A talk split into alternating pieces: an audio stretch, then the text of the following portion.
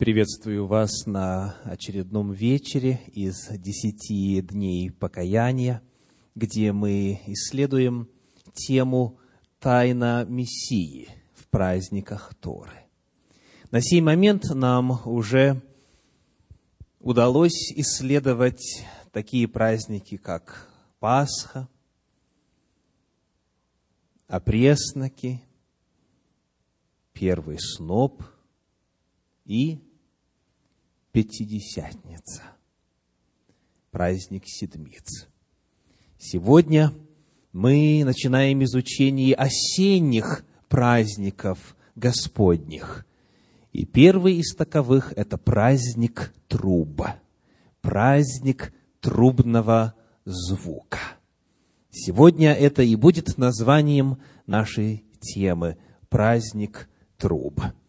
Давайте откроем книгу Левит, 23 главу, и прочитаем в ней стихи с 23 по 25. Книга Левит, глава 23, стихи с 23 по 25. «И сказал Господь Моисею, говоря, «Скажи сынам Израилевым, в седьмой месяц, в первый день месяца, да будет у вас покой, праздник труб, священное собрание. Никакой работы не работайте и приносите жертву Господу. Итак, вот это повеление. Первый праздник Господень по календарю приходился на первый месяц литургического года, богослужебного года, который начинался весной – это было 14 Авива или 14 Ниссана. Второй праздник, праздник опресноков, начинался на следующий день 15 Ниссана. Третий праздник, праздник первого снопа, выпадал на 16 Ниссана. И затем был перерыв 49 дней. А на 50-й день после 16-го Ниссана был праздник Седмец, праздник Пятидесятницы. И он приходился на третий месяц религиозного богослужебного лунного календаря, на шестое Сивана, как мы выяснили вчера. И вот теперь следующая череда праздников Господних – она наступала аж в седьмом месяце. И праздник, который мы будем изучать сегодня, он праздновался когда? В первый день седьмого месяца, то есть осенью, то есть прямо сейчас. В этом году он выпал на 18 сентября 2009 года праздник трубного звука. И этот месяц в Священном Писании называется Афаним, месяц Афаним. Для тех, кто конспектирует, третья книга царств, восьмая глава, второй стих. Третье царств, восемь, два. Первого Афанима начинался этот праздник. Но со временем, после Вавилонского плена, когда в еврейский язык народа Божия попали некоторые слова, заимствованные из Вавилонского, из Акадского. После возвращения из Вавилона этот месяц называется по-другому. Кто знает как? Месяц Тишри. Тишри от Акадского, от Вавилонского Ташриту, что значит начало Ташриту. И причина такого названия заключается в том, что гражданский год начинался как раз-таки осенью, в то время как религиозный год начинался весной.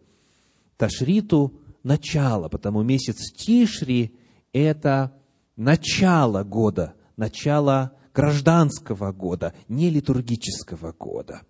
И потому праздник еще называется сегодня как? Рож Гашана. Что это такое? Что это значит? Такого названия в Священном Писании вы не найдете. Рож по-древнееврейски это голова, Шана это, вы уже знаете, год. Рож Гашана это глава года. Первый день года, начало года. Начало года, повторимся, гражданского. А по литургическому календарю, по богослужебному календарю, это начало седьмого месяца, месяца Афанима. Обратили ли вы внимание, как называется этот праздник? Книга Левит, 23 глава, 24 стих. Да будет у вас что? Праздник, праздник труба. Так у нас переведено. Праздник труб. И вот здесь нас с вами ожидает э, первое открытие. Дело в том, что дословно в оригинале здесь несколько иное название. И это отличие чрезвычайно существенно для понимания природы этого праздника. Во-первых, хочу процитировать для вас один из англоязычных переводов этого места, так называемый English Standard Version, английский стандартный перевод, говорит «a memorial, memorial proclaimed with blessed of trumpets». По-русски «поминовение», memorial, поминовение, провозглашенное звучанием труб. То есть у нас сказано, да будет у вас покой, праздник труба, а в этом англоязычном переводе сказано, да будет у вас покой, поминовение, провозглашенное звучанием труб. А в оригинале, в древнееврейском, в Торе, используется фраза «зикрон теруа», что дословно означает «память зикрон», «память теруа» – трубный звук. То есть, да будет у вас память трубного звука. О чем идет речь? Что здесь имеется в виду? Термин «память» должен о чем-то направить нас, чтобы мы о чем-то вспоминали. Это будет память трубного звука. Это будет напоминание. И мы сегодня должны с вами ответить на вопрос напоминание о чем? Напоминание о чем? Во-первых, приглашаю вас посмотреть рядышком на 25 главу книги Левит, где мы прочитаем 9 стих. Левит 25, 9. Сказано, «И воструби трубою, и э, в оригинале шофар теруа, то есть воструби трубою, значит дословно воструби шафаром, воструби шафаром. Итак, и воструби трубою в седьмой месяц, в десятый день месяца, в день очищения вострубите трубою по всей земле вашей. Трубили в первый день седьмого месяца и трубили в десятый день седьмого месяца. А десятый день – это сказано день очищения. Это день очищения грехов из святилища. И этот же день еще называется как? Судный день. Йом-Кипур, день очищения или судный день. Потому когда в первый день седьмого месяца звучит шофар, он напоминает о чем? О том, что десятого, десятого Афанима прозвучит шафар еще один раз, и это будет суд. Во-первых, праздник Рож-Гашана, праздник трубного звука, напоминает всем о том, что приближается день суда. С этого дня, с первого Афанима, начинается обратный отчет – Девять дней осталось им, восемь дней, семь, пять. И, наконец, снова звучит шофар. Он звучит, провозглашая день суда, Йом-Кипур. Итак, во-первых, это напоминание о дне суда. А день суда, в свою очередь, означает решение вопроса каждого представителя народа Божия на следующий год. Вот как он описывается в 23 главе книги Левит, в стихах с 26 по 30. Давайте прочитаем. Левит, 23 глава, стихи с 26 по 30. «И сказал Господь Моисею, говоря, также в девятый день седьмого месяца сего, день очищения, да будет у вас священное собрание. Смиряйте души ваши и приносите жертву Господу. Никакого дела не делайте в день сей, ибо это день очищения, дабы очистить вас пред лицем Господа Бога вашего. А всякая душа, которая не смирит себя в этот день, истребится из народа своего. И если какая душа будет делать какое-нибудь дело в день сей, я истреблю душу ту из народа ее. Прочитаем 32 стих. «Это для вас суббота покоя, и смиряйте души ваши с вечера девятого дня месяца, от вечера до вечера празднуйте субботу вашу». То есть, начинается это вечером девятого, и в течение дня десятого Афанима осуществляется непосредственно судный день и очищение святилища. Это был страшный день.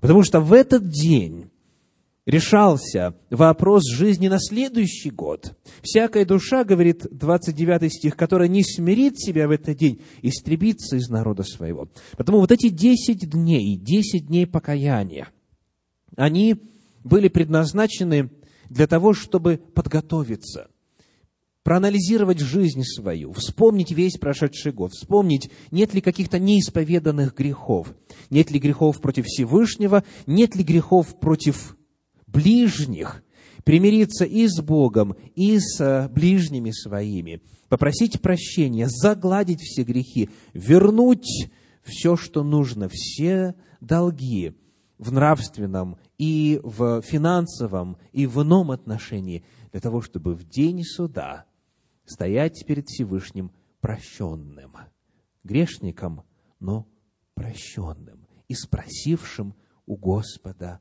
милости и получившим прощение. Итак, о чем, во-первых, напоминает этот звук? О наступлении суда. Во-вторых, когда еще в истории израильского народа раздавался трубный зов, когда еще звучал шафар, что было для народа Божия бы напоминанием о чем-то. Приглашаю вас посмотреть на 19 главу книги Исход. Книга Исход, 19 глава, мы прочитаем там стихи 16 по 19. Исход 19 глава, стихи 16 по 19. «На третий день при наступлении утра были громы и молнии, и густое облако над горою, и трубный звук, весьма сильный, и вострепетал весь народ, бывший в стане».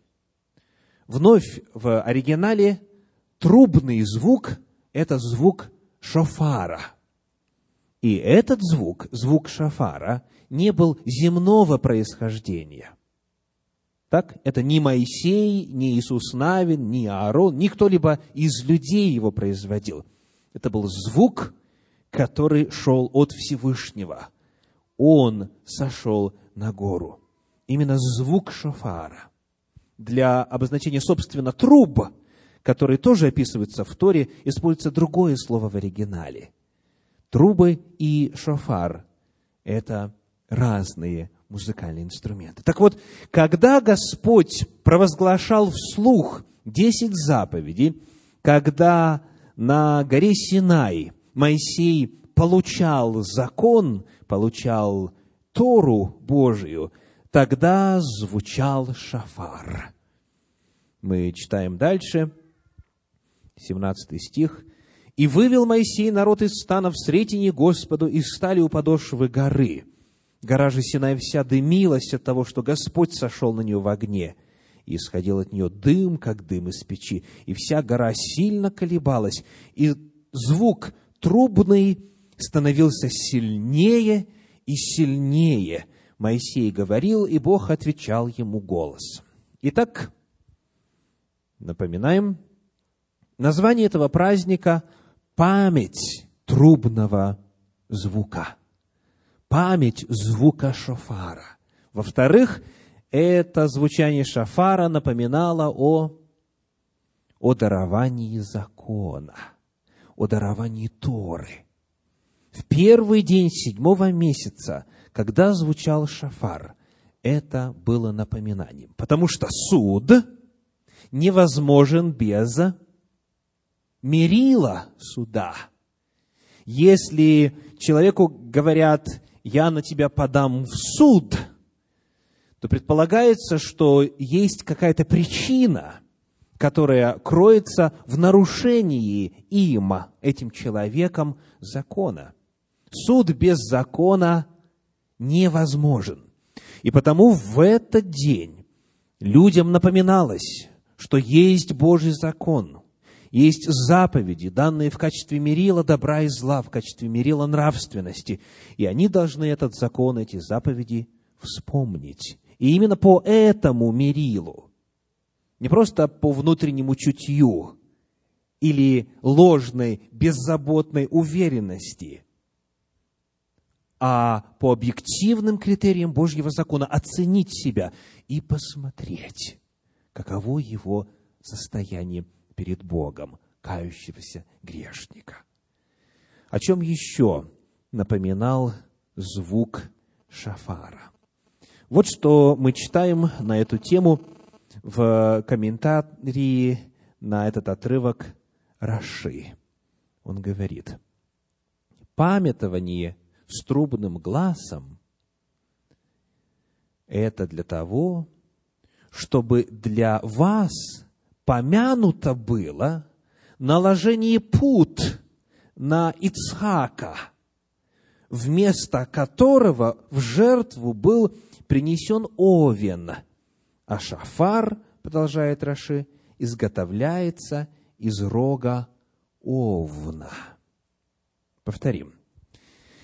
По толкованию известнейших комментаторов Торы, звук шафара напоминал о связывании Исаака, напоминал о той жертве, которая в свое время произошла на горе Муриа когда Исаак должен был быть принесен в жертву, Всевышний сказал Аврааму, не делай сего. И вот Овен запутался рогами в чаще, и этот Овен был принесен в жертву. Шафар изготавливается как раз-таки из бараньего рога. И потому, согласно этому комментарию, Всякий раз, когда звучит звук шафара, это, во-первых, напоминание всем, кто его слышит, что прощение возможно, и покаяние и отпущение грехов возможно только лишь на основании заместительной жертвы. Вместо Исаака умер агнец.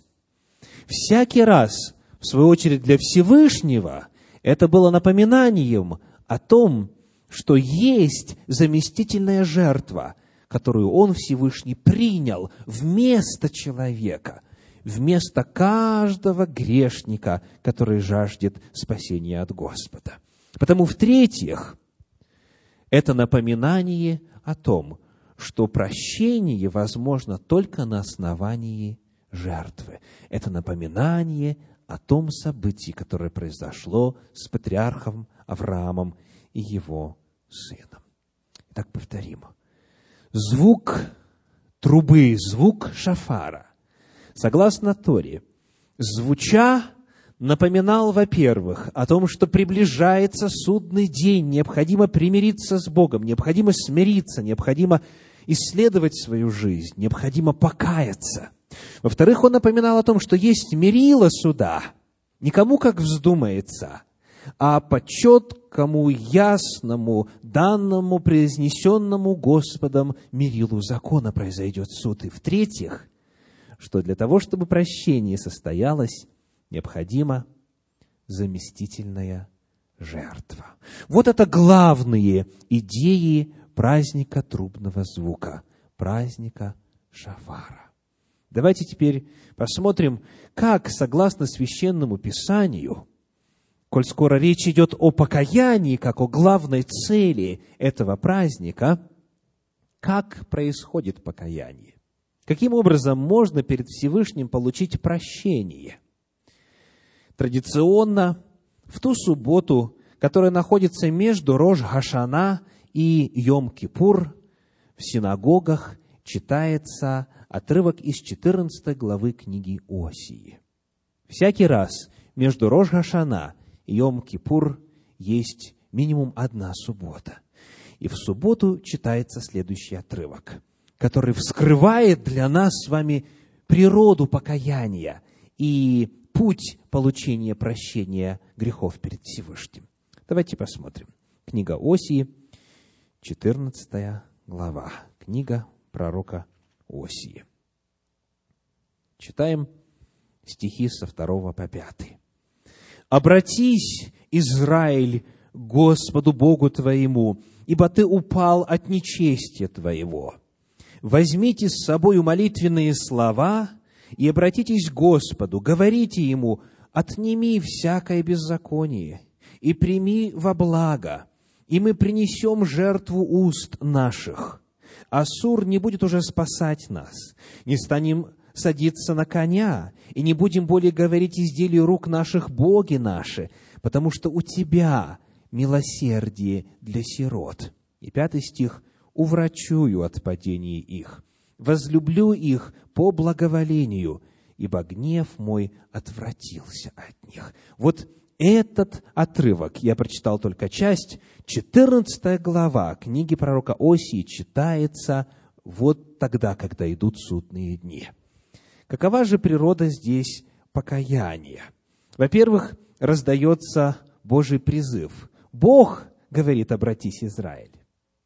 Бог приглашает грешника покаяться.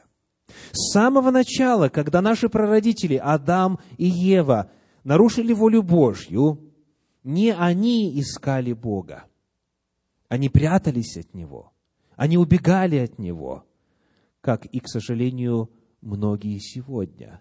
И, возможно, кто-то из вас. Вместо того, чтобы идти с покаянием, вместо того, чтобы искать Божьего прощения, они убегают. И Бог идет. И Бог говорит, Адам, где ты? И Бог сегодня по-прежнему зовет. И, произнося имя каждого из вас, говорит, где ты? Где ты? Он говорит, обратись, то есть повернись и приди назад. Возвратись.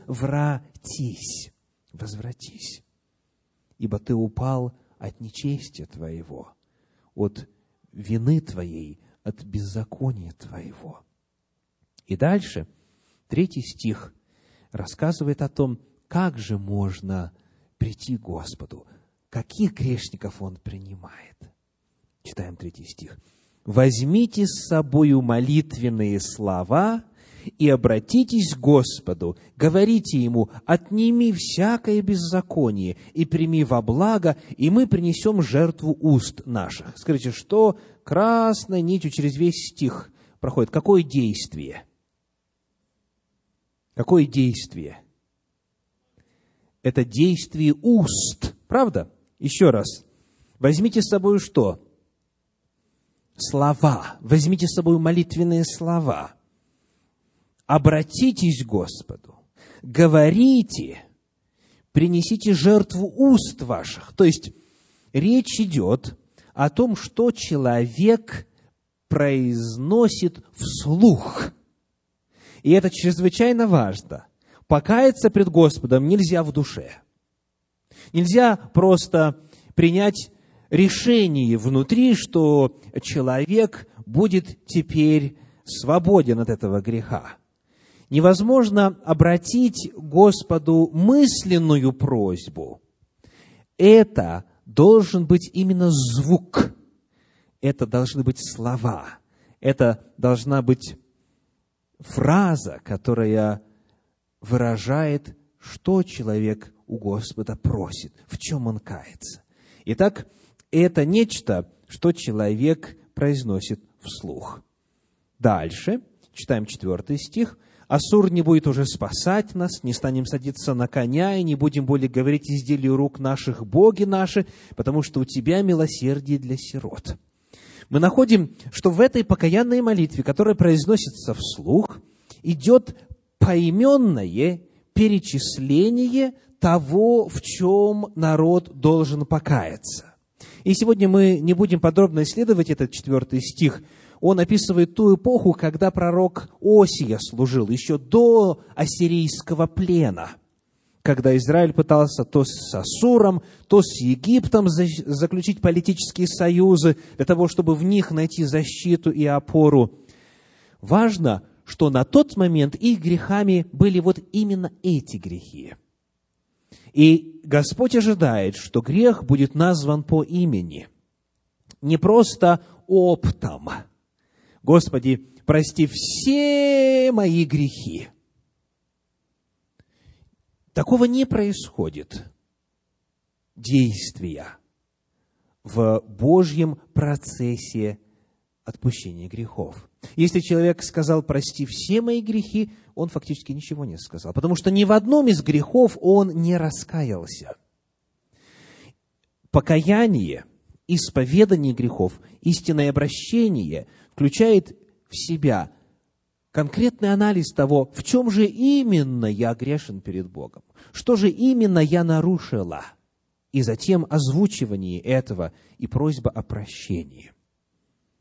Далее, в этой молитве мы находим одновременно и обещание Богу. Они, признавая свою вину, говорят, что теперь будет в будущем – мы не будем более говорить изделию рук наших боги наши и так далее. То есть человек как бы дает Господу обет, он дает Господу обещание служить Ему с чистой совестью. И он не может дать Богу гарантию в этом, правда? Он может только дать обещание. Он может сказать, Господи, я хочу, я стремлюсь, я желаю, я буду делать вот это, это и это. Итак, говоря о том, чего Господь ожидает от человека для его восстановления в статусе дитя Божия, прощенного дитя, мы находим, что в результате осознания человек должен вслух назвать свои грехи поименно. Для тех, кто никогда это не делал, лучше всего подготовить список, взять листок бумаги, и записать все ваши грехи. Если вы страдаете слабой памятью, Дух Святой придет вам на помощь, потому что в этом его служении, придя, сказано в Евангелии от Иоанна, он что сделает? Обличит мир о грехе. Потому если вы призовете Его и попросите, чтобы Он напомнил вам согрешения ваши, чтобы вы очистились от них, Он обязательно начнет приводить на память то, что уже десятилетиями не вспоминалось. И вот, создав этот список, затем его необходимо озвучить, попросить прощения за конкретные прегрешения, назвав грех по имени и дать обет Господу не грешить. Дать Господу обещание жить по Его воле. И смотрите, что происходит после этого. Пятый стих. «Уврачую от падения их, возлюблю их по благоволению, ибо гнев мой отвратился от них». Полностью меняется ситуация во взаимоотношениях между Всевышним и грешником, тогда, когда грешник произносит слова покаяния, слова исповеди. Меняются обстоятельства жизни. Бог меняет свое определение касательно судьбы человека в ответ на его обращение и покаяние. Итак, вот это то, что ожидает Всевышний, призывая – человека трубным зовом, звуком шафара, призывая к покаянию. Следующий очень важный вопрос, который необходимо рассмотреть, говоря о природе вот этого покаяния, которого Господь ждет от грешника, это вопрос уровня греха, уровня исповеди, которая должна состояться. Давайте посмотрим на книгу пророка Исаии, 55 главу. Исаия, 55 глава, и пока вы открываете, вопрос. Скажите, когда звучит слово «грех», что, как правило, подразумевается или как автоматически это слово воспринимается, слово «грех». Что оно описывает?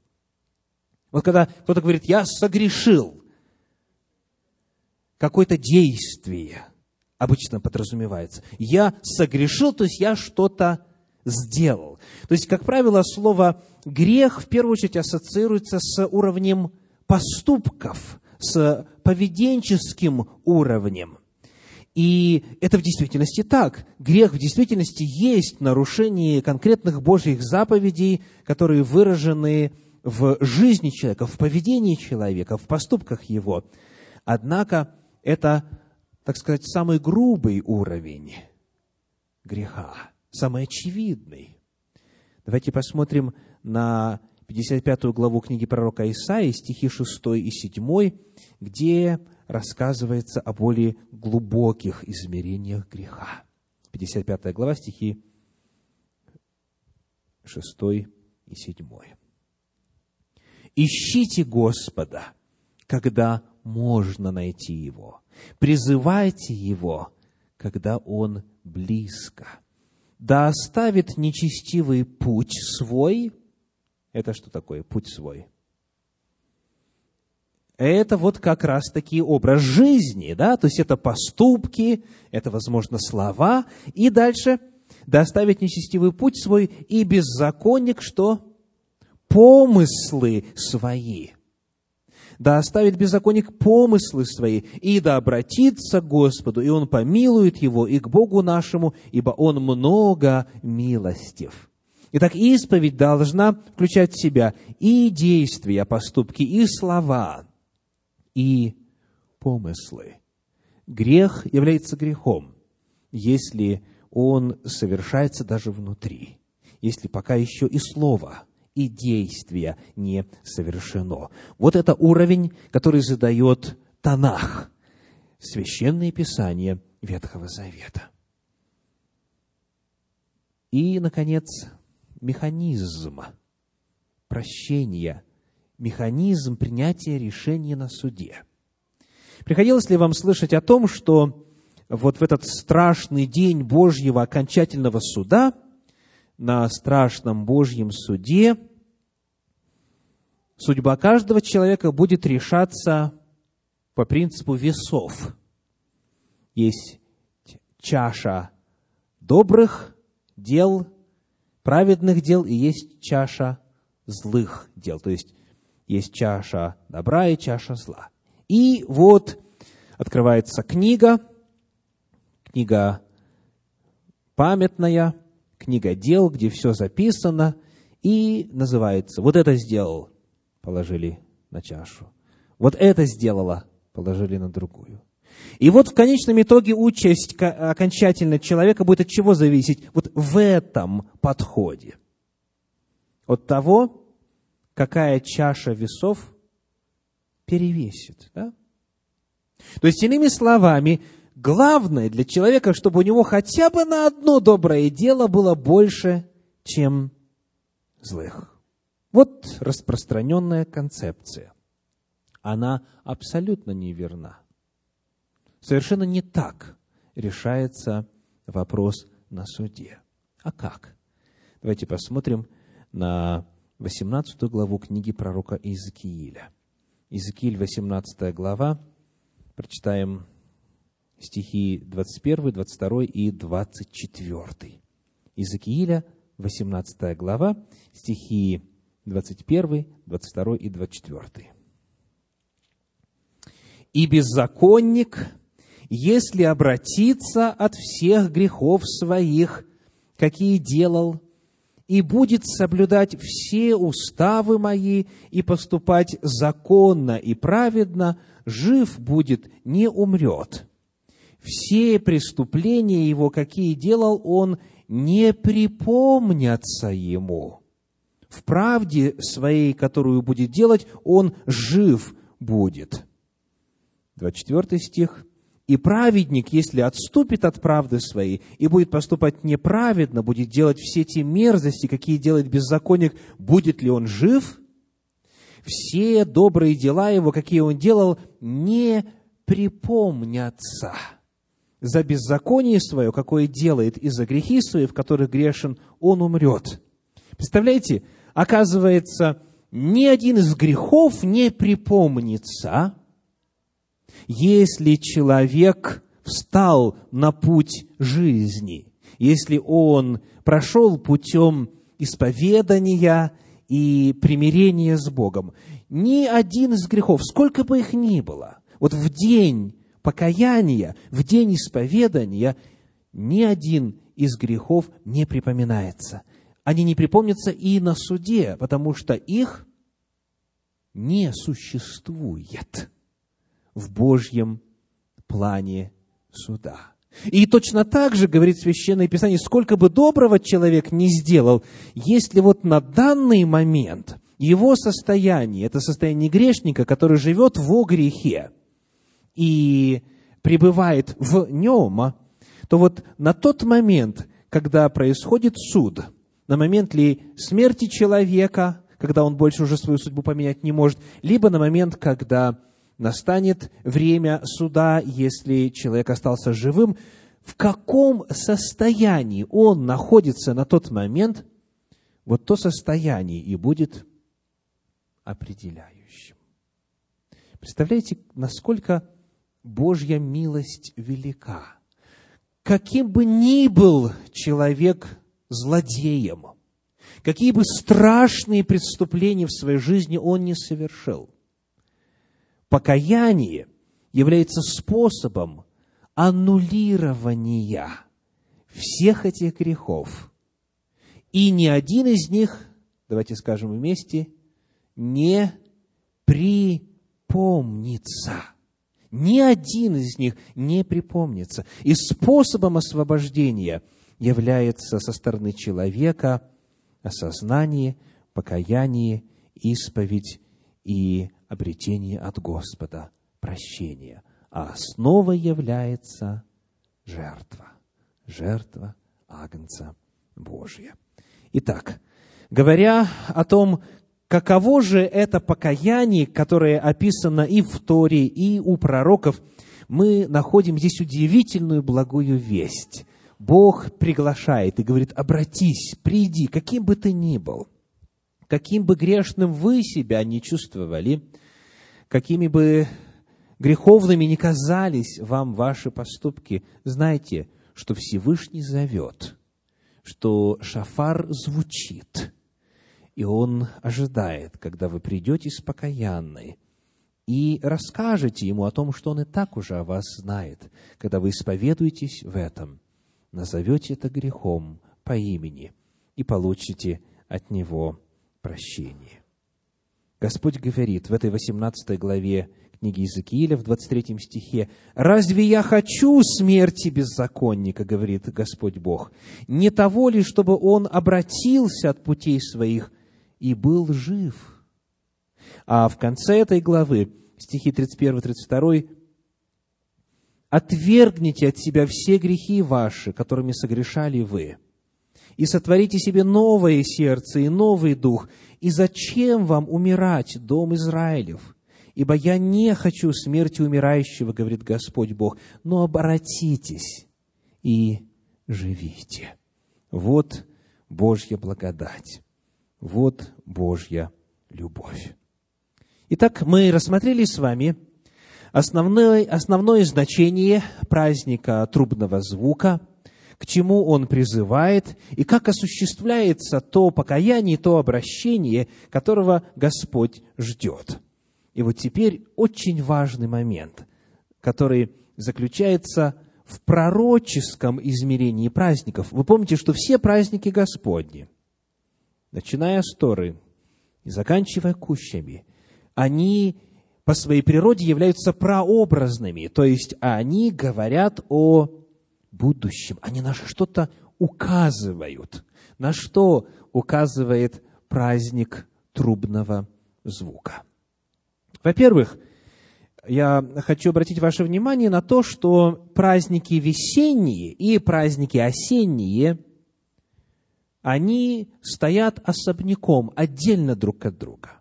То есть осенние между собой, вернее, начинаем с весенних, весенние между собой связаны, потому что отсчет идет друг от друга. Да? Пасха 14, на следующий день опресноки, на следующий день после этого первый сноп, потом сказано, отсчитайте от этого времени 50, то есть вот они находятся в одной плоскости, они находятся в рамках одного процесса. А потом перерыв, потом наступает лето. И осенние праздники с весенними не связаны, то есть отсчет не идет от Пасхи там. Но вот осенние праздники между собою связаны.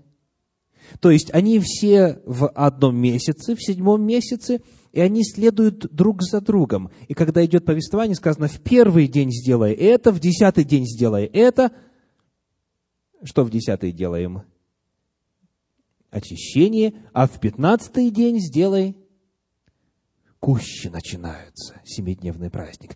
То есть, весенний особняком, осенний особняком, они связаны между собою, то есть весенние праздники между собой и осенние между собой.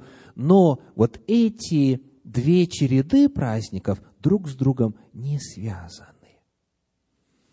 И вот почему. Поскольку они являются прообразом, то, как мы уже выяснили с вами, все праздники весенние уже в истории Божьего спасения имели место. Пасха, опресноки, первый сноп и Пятидесятница. Все они исполнились в точный срок, в точное число, в полном соответствии. И с тех пор больше никаких праздников не исполнялось. Ни трубного звука, ни Йом-Кипура, ни Кущей еще не было в Божьем плане спасения, в прообразе между ними есть перерыв. Перерыв. Лето Господне благоприятное. Между весенними и осенними есть определенный исторический процесс. Осенние праздники говорят о завершении Божьего плана спасения. Они рассказывают нам о последних событиях, которые должны произойти в истории нашей земли для того, чтобы исторический процесс на земле закончился.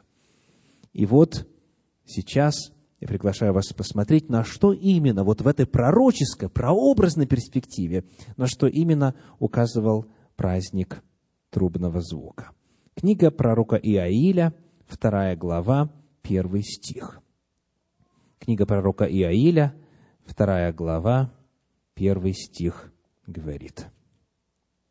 «Трубите трубою на Сионе, и бейте тревогу на святой горе моей, да трепещут все жители земли, ибо наступает день Господень, ибо Он близок. Итак, этот трубный звук должны услышать кто? Все жители земли. И он предупреждает, что день Господень близок. День Господень в Священном Писании – это день суда. Это день пришествия Господня. Итак, мы видим, что в исторической перспективе праздник труб указывает на приближение вселенского суда Божьего. Читаем в книге Сафонии в первой главе стихи с 14 по 16. Сафонии, первая глава, стихи с 14 по 16. «Близок великий день Господа, близок и очень поспешает. Уже слышен голос дня Господня. Горько возопьет тогда и самый храбрый. День гнева, день сей, день скорби и тесноты, день опустошения и разорения, день тьмы и мрака, день облака и мглы, день трубы и бранного крика против укрепленных городов и высоких башен. То есть и здесь тоже вот этот звук шафара, звук трубы, как написано у нас, он возглашает приближение, приближение Дня Господня, приближение Дня Суда. Итак, это то, что должно произойти в истории Земли. Должно быть какое-то предостережение, должна быть какая-то весть провозглашена, должен какой-то звук раздаться перед тем, как придет Господь. И сегодня нам нужно будет с вами выяснить, о чем же именно идет речь. Но прежде мы посмотрим, как тематика, как мотивы праздника трубного звука описаны непосредственно в Евангелии от Иоанна, которое является в этом цикле проповедей главным учебником для познания темы тайна Мессии в праздниках Торы. Напомню, что евангелист Иоханан говорит о праздниках больше, чем все другие писатели, которые участвовали в составлении канона священных писаний, написанных по-гречески. Посмотрим вначале на идею заместительной жертвы, которая выражена в Евангелии от Иоанна. Восьмая глава, стихи с 56 по 58. Иоанна 8 глава, стихи с 56 по 58. «Авраам, отец ваш, рад был увидеть день мой, и увидел, и возрадовался». На это сказали ему иудеи, «Тебе нет еще пятидесяти лет, и ты видел Авраама?»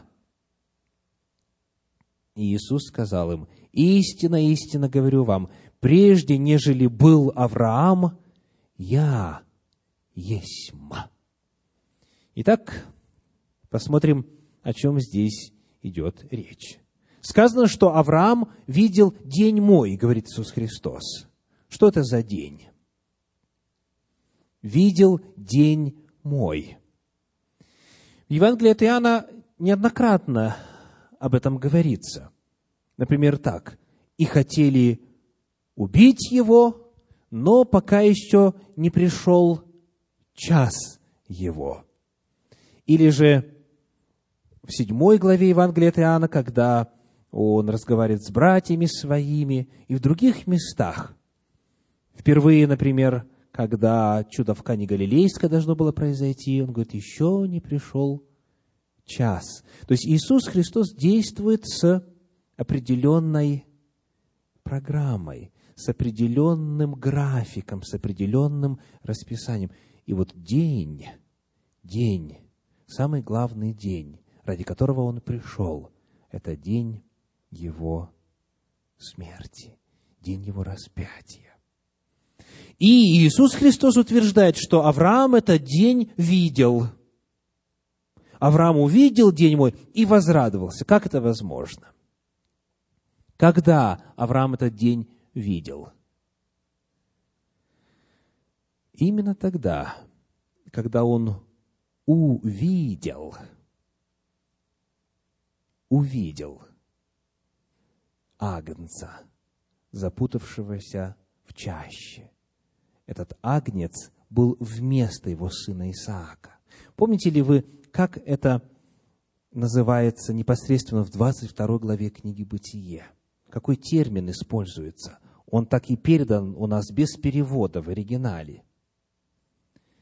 Книга «Бытие», 22 глава, рассказывает об этом знаменательном событии в жизни Авраама. И сказано так, 14 стих – ну, перед 14 давайте чуть больше прочитаем, чтобы был у нас контекст с 10 с 10 стиха 22 главы книги Бытия. «И простер Авраам руку свою и взял нож, чтобы заколоть сына своего. Но ангел Господень воззвал к нему с неба и сказал, «Авраам, Авраам!» Он сказал, «Вот я». Ангел сказал, «Не поднимай руки твои на отрока и не делай над ним ничего, Ибо теперь я знаю, что боишься ты Бога и не пожалел сына твоего, единственного твоего для меня. И возвел Авраам очи свои и... Что? И увидел. И увидел. И вот позади овен, запутавшийся в чаще рогами своими, Авраам пошел, взял овна и принес его во всесожжение вместо сына своего. И нарек Авраам имя месту тому и Иегова Ире. От глагола «ра» – «смотреть», то есть внизу сносочка «Господь усмотрит», Господь усмотрит. Посему и ныне говорится на горе Иеговы усмотрится. А перед этим в восьмом стихе Авраам сказал, Бог усмотрит себе агнца для всесожжения, сын мой. Авраам тогда увидел день распятия Агнца Божия. Потому что то, что произошло между Авраамом и его сыном Исааком, оно стало прообразом того, что произойдет на Голгофе, когда отец отдаст своего сына в жертву за грехи всего мира.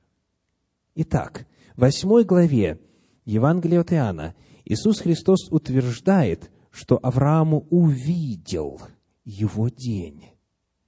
И для слушателей Иисуса Христа не было абсолютно никаких вопросов, что он имеет в виду.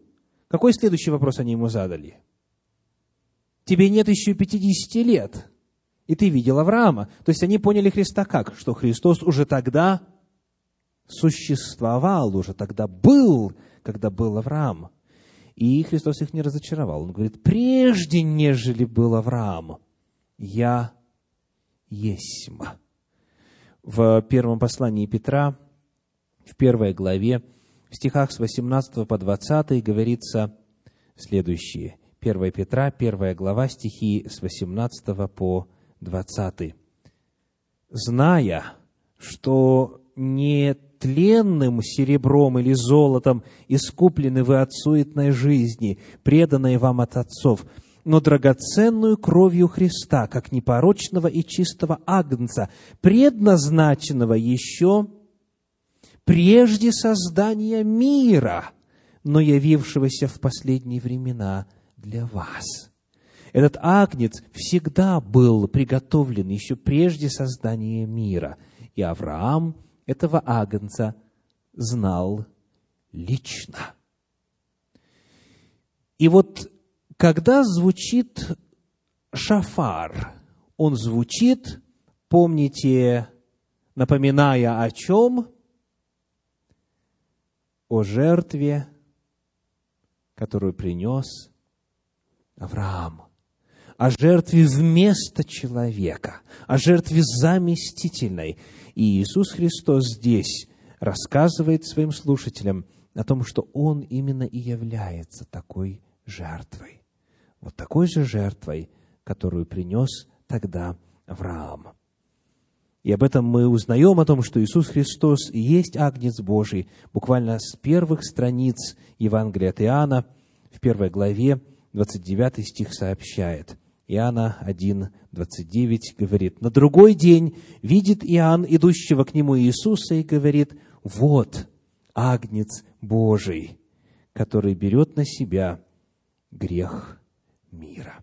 Итак, во-первых, мы находим в Евангелии от Иоанна заместительную жертву. Это основа, на которой и может звучать призыв к покаянию, и может звучать шафар. Без заместительной жертвы прощение греха и спасение невозможно. О покаянии в Евангелии от Иоанна и о природе покаяния, мы также находим историю, которая является уникальной для этого евангелиста. Нигде больше, ни в одном из Евангелий, природа покаяния так ярко не раскрывается. Природа обращения. И вот о чем идет речь. Давайте посмотрим быстренько на 18 главу Евангелия от Иоанна. 18 глава. Прочитаем там стихи с 16 по 18 и с 25 по 27. Иоанна 18 глава, стихи 16 по 18 и с 25 по 27. а Петр стоял вне, за дверями. Потом другой ученик, который был знаком первосвященнику, вышел и сказал предвернице, и ввел Петра. Тут раба-предверница говорит Петру, «И ты не из учеников ли этого человека?» Он сказал, «Нет». Между тем рабы и служители, разведшие огонь, потому что было холодно, стояли и грелись. Петр также стоял с ними и грелся. Теперь стихи с 25 по 27. Симон же Петр стоял и грелся. Тут сказали ему, не из учеников ли его и ты? Он отрекся и сказал, нет. Один из рабов первосвященнических, родственник тому, которому Петр отсек ухо, говорит, не я ли видел тебя с ним в саду? Петр опять отрекся, и тотчас запел петух. Помните, что произошло дальше с Петром? Об этом мы можем прочесть в 26 главе Евангелия от Матфея, в стихах 74 и 75. Матфея 26 глава, стихи 74 и 75. Тогда он начал клясться и божиться, что не знает всего человека, и вдруг запел петух. И вспомнил Петр слово, сказанное ему Иисусом, «Прежде, нежели пропоет петух, трижды отречешься от меня». И вышед вон, плакал горько. Что побудило Петра к осознанию своего состояния, к раскаянию и к этим горьким слезам? Ответ – внешний звук. Внешний звук, который напомнил ему о словах Спасителя, напомнил ему о его грехе. Подобно тому, как в Рож Гашана и в Йом-Кипур звучит звук шафара, и этот звук внешний, сторонний, напоминает человеку о его состоянии, Петр здесь услышал этот крик, крик петуха. И это сразу же напомнило ему о том, что происходит. И это послужило для него побуждением идти и плакать и решать свой вопрос с Господом. И вот только у Иоанна мы находим, как Петр получил снова место среди учеников после того, как отрекся. Только Иоанн рассказывает нам о том, каким образом Петр был восстановлен в своем статусе. Об этом мы находим в 21 главе Евангелия от Иоанна, в последней главе этой книги. Евангелие от Иоанна, 21 глава, стихи с 15 по 17. С 15 по 17. «Когда же они обедали, Иисус говорит Симону Петру, «Симон Ионин, любишь ли ты меня больше, нежели они?» Давайте сделаем паузу и зададим такой вопрос. Симон Ионин – это имя о чем свидетельствует?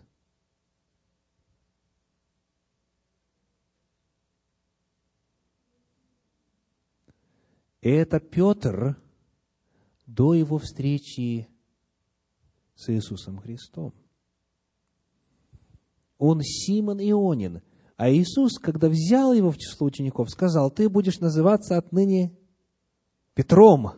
То есть Петр – это имя, которое Иисус ему дал – это его новое имя, которое отражает его новый статус. Но, к сожалению, Петр этот статус утерял, потому что он предал своего Господа, он совершил грех против Спасителя, он отрекся. И потому в этом разговоре Иоанн очень интересно пишет, он говорит, когда же они обедали, 15 стих, и Иисус говорит Симону Петру. Но когда Христос называет имя ученика, он слово Петр не произносит. Он его называет старым именем. Симон Ионин, любишь ли ты меня больше, нежели они? Петр говорит ему, так, Господи, ты знаешь, что я люблю тебя. Иисус говорит ему, паси агнцев моих. Еще говорит ему в другой раз, Симон Ионин, любишь ли ты меня? Петр говорит ему, так, Господи, ты знаешь, что я люблю тебя. Иисус говорит ему, паси овец моих. Говорит ему в третий раз, Симон Ионин, любишь ли ты меня? Петр опечалился, что в третий раз спросил его, любишь ли меня? И сказал ему, Господи, ты все знаешь, ты знаешь, что я люблю тебя. Иисус говорит ему, паси овец моих. Что здесь происходит? Для чего этот разговор состоялся? Сколько раз Петр отрекался? Три раза. Сколько раз Христос задает вопрос? Три раза. Вы видите, что каждому греху соответствует исповедание веры. То же число раз, которое Петр сделал неправильный поступок, то же число раз Господь ожидает от него, что он теперь скажет правильные слова. Вот как происходит восстановление. Не оптом, прости, Господи, все мое отречение от Тебя. Прости, Господи, все мои грехи. Нет, должна быть и с одной стороны, и с другой стороны, и до прощения, и после прощения равномерность. Все грехи совершенные должны быть тождественны всем грехам исповеданным. Вот природа исповеди. Вот как идет возврат Господу. Итак, в Евангелии от Иоанна мы видим заместительную жертву, которая является основанием для прощения грехов. В Евангелии от Иоанна мы видим очень ярко процесс исповеди, процесс восстановления, процесс покаяния. И к этому Господь призывает всех. А теперь, наконец, общий земной масштаб.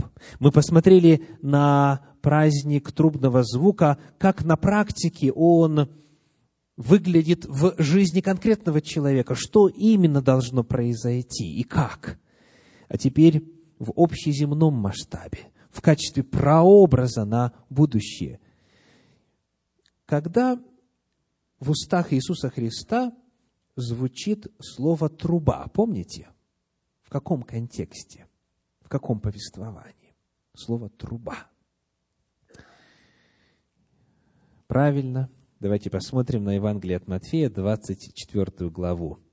Матфея, 24 глава, стихи 30 и 31. 24 глава, стихи 30 и 31.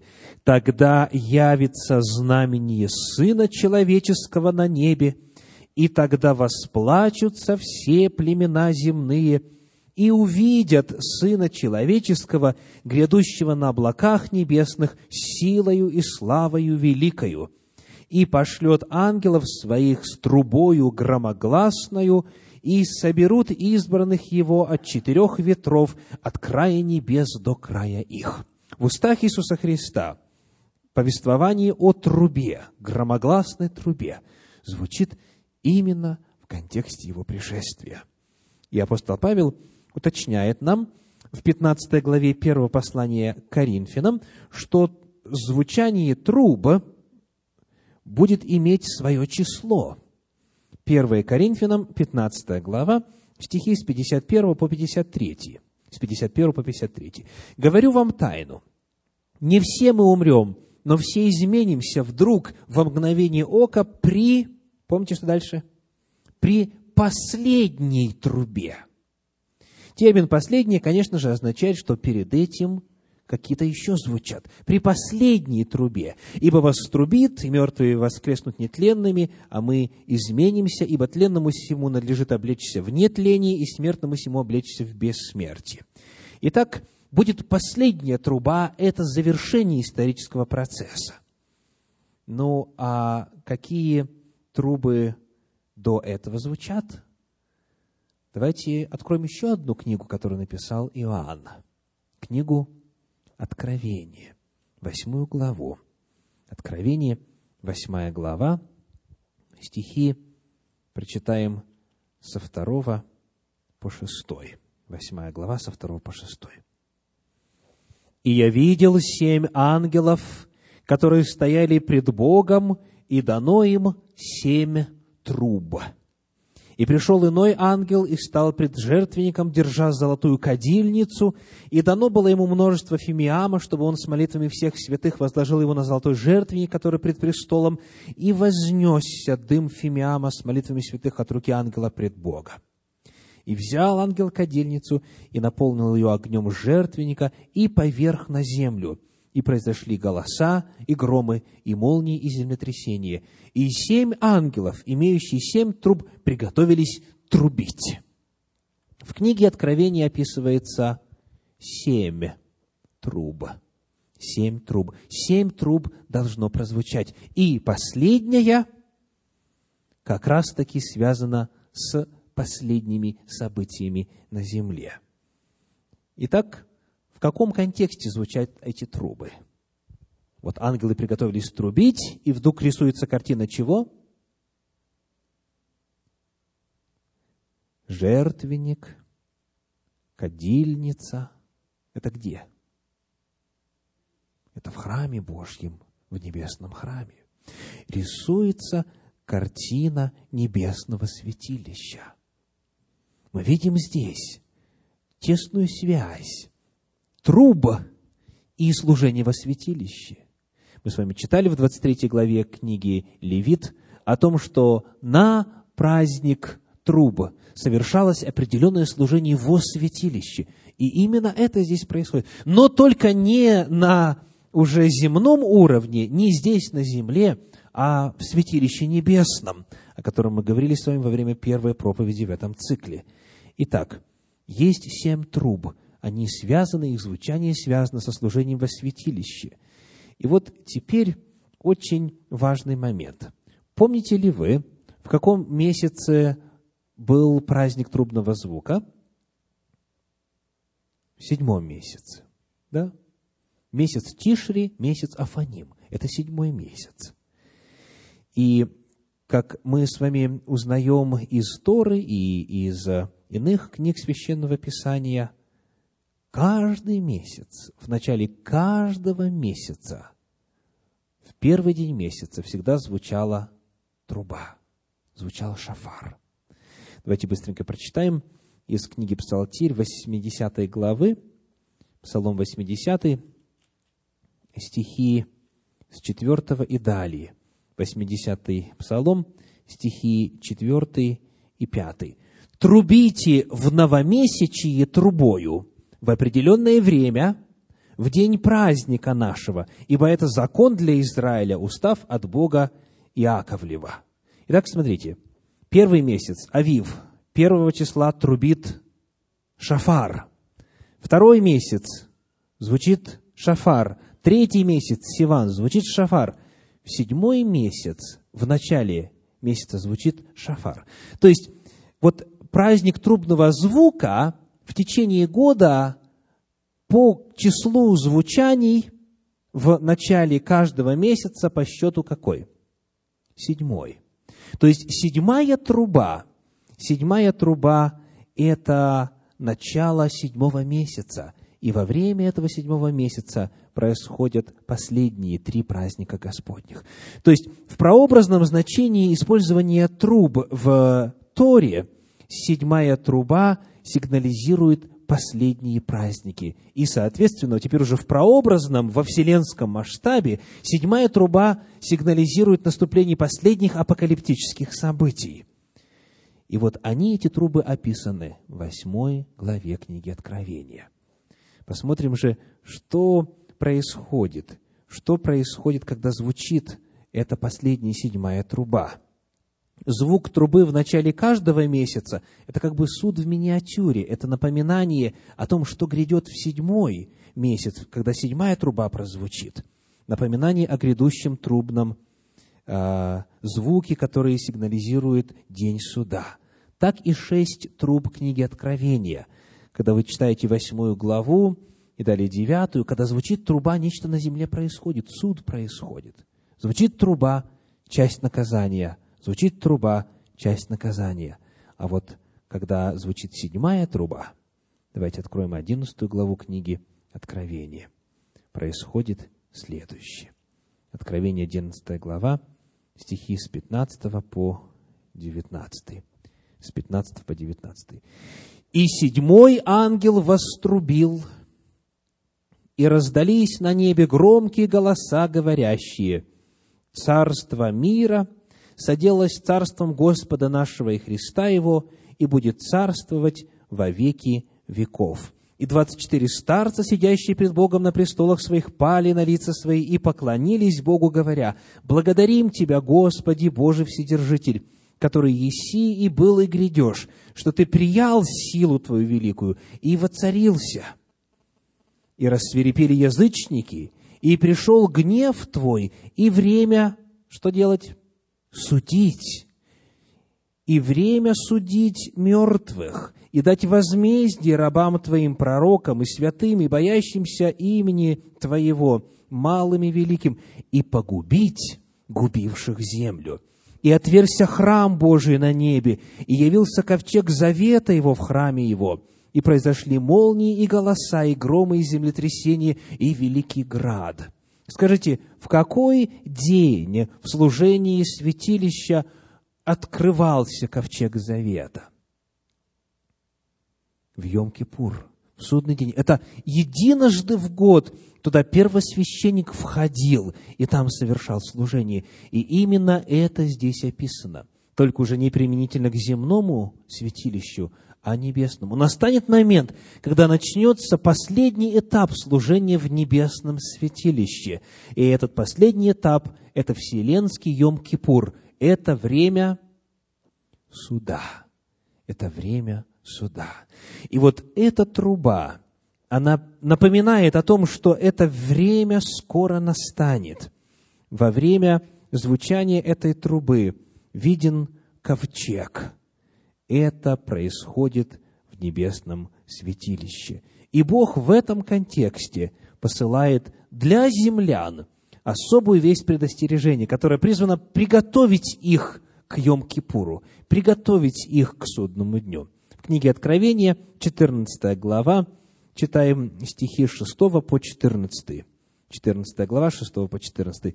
«И увидел я другого ангела, летящего посредине неба, который имел вечное Евангелие, чтобы благовествовать живущим на земле и всякому племени, и колену, и языку, и народу, и говорил он громким голосом. «Убойтесь Бога и воздайте Ему славу, ибо наступил час суда Его, и поклонитесь сотворившему небо и землю, и море, и источники вод» Весть должна прозвучать на земле, весть о суде, весть о том, что нужно приготовиться, весть о том, что необходимо примириться с Богом, поклониться Богу. Далее идет следующий, второй ангел, восьмой стих. «И другой ангел следовал за ним, говоря, «Пал, пал Вавилон, город великий, потому что он яростным вином блуда своего напоил все народы». И третий ангел последовал за ними, говоря, громким голосом, кто поклоняется зверю и образу его, и принимает начертание на чело свое или на руку свою, тот будет пить вино ярости Божьей, вино цельное, приготовленное в чаше гнева его и так далее. Один за другим первый ангел, второй ангел, третий ангел несут вести предостережения о том, что приближаются последние события в истории Земли, что необходимо покаяться – Необходимо примириться с Богом, необходимо прийти к Господу и поклониться Ему. И в завершении всего, 14 стих, «И взглянул я, и вот светлое облако, и на облаке сидит подобный Сыну Человеческому, на голове его золотой венец, и в руке его острый серп». Наступает пришествие Господне. Итак, сегодня мы исследовали с вами – праздник трубного звука. Он очень глубок по своему значению. И главная весть его заключается в том, что перед наступлением суда И перед тем, как небесное святилище будет очищено, о чем мы будем говорить с вами по милости Божьей завтра, перед последними событиями на нашей земле звучит от Бога весть. Запомнили ли вы, как эта весть называется? Это вечное Евангелие. Это весть благая, весть о спасении. Бог обращает к человечеству последний призыв о покаянии вести этих трех ангелов. Эта трехангельская весть предостерегает, она звучит, как вот этот звук трубы, и говорит, покайтесь, остановитесь, поклонитесь Господу, не поклоняйтесь зверю, не принимайте его начертание. Здесь терпение святых, соблюдающих заповеди Божьи и веру в Иисуса. 12 стих. То есть очень четко вновь провозглашается истина о Божьем законе, вновь провозглашается истина о спасении, и вновь провозглашается истина о приближении Божьего суда. То есть все, что мы с вами узнали из Торы о празднике трубного звука, исполняется уже на наших глазах. Сегодня мы живем во время, когда этот последний призыв звучит. Сегодня мы живем с вами тогда, когда трубы еще продолжают звучать, когда шафар вселенский еще пока не умолк. Но это время мы не знаем, сколько продлится. Мы не знаем, сколько каждому из нас отмерено жизни. Мы не знаем ни дня, ни часа, пришествия Господня. И потому сегодня Шафар каждому из нас говорит, приготовьтесь к суду, примиритесь с Богом, покайтесь, обратитесь к Нему. Во втором послании Петра, в третьей главе, говорится о том, что Бог долго терпит, не желая, чтобы кто-либо погиб, но чтобы все пришли к покаянию. Он долго терпит, и Он ждет. Он ждет также и вас. Некоторых из вас Он уже очень долго ждет. Он ждет, когда вы откликнетесь на голос Его любви и заключите с Ним завет. Когда вы принесете к Нему грехи свои, все совершенные грехи в покаянной молитве исповедуете, и на основании пролитой крови Агнца Божия получите прощение – и тогда ни один из них не поменется. В первом послании Иоанна, которое тоже написано евангелистом, э, Евангелие, которого мы изучаем в этом цикле, в первой главе, в девятом стихе сказано, 1 Иоанна 1,9, «Если исповедуем грехи наши, то Он, будучи верен и праведен, простит нам грехи наши и очистит нас от всякой неправды. Какие бы какими ни были бы ваши грехи, голос Божий, звук небесного шафара продолжает сегодня звучать. Он звучит и призывает, исповедуйте вслух, поименно, с верой все грехи свои, для того, чтобы когда Он придет, или когда ваш час придет, вы были с Ним во взаимоотношениях завета, а мы в грехи свои полным погружением в воду и испросив прощения за все свои совершенные грехи.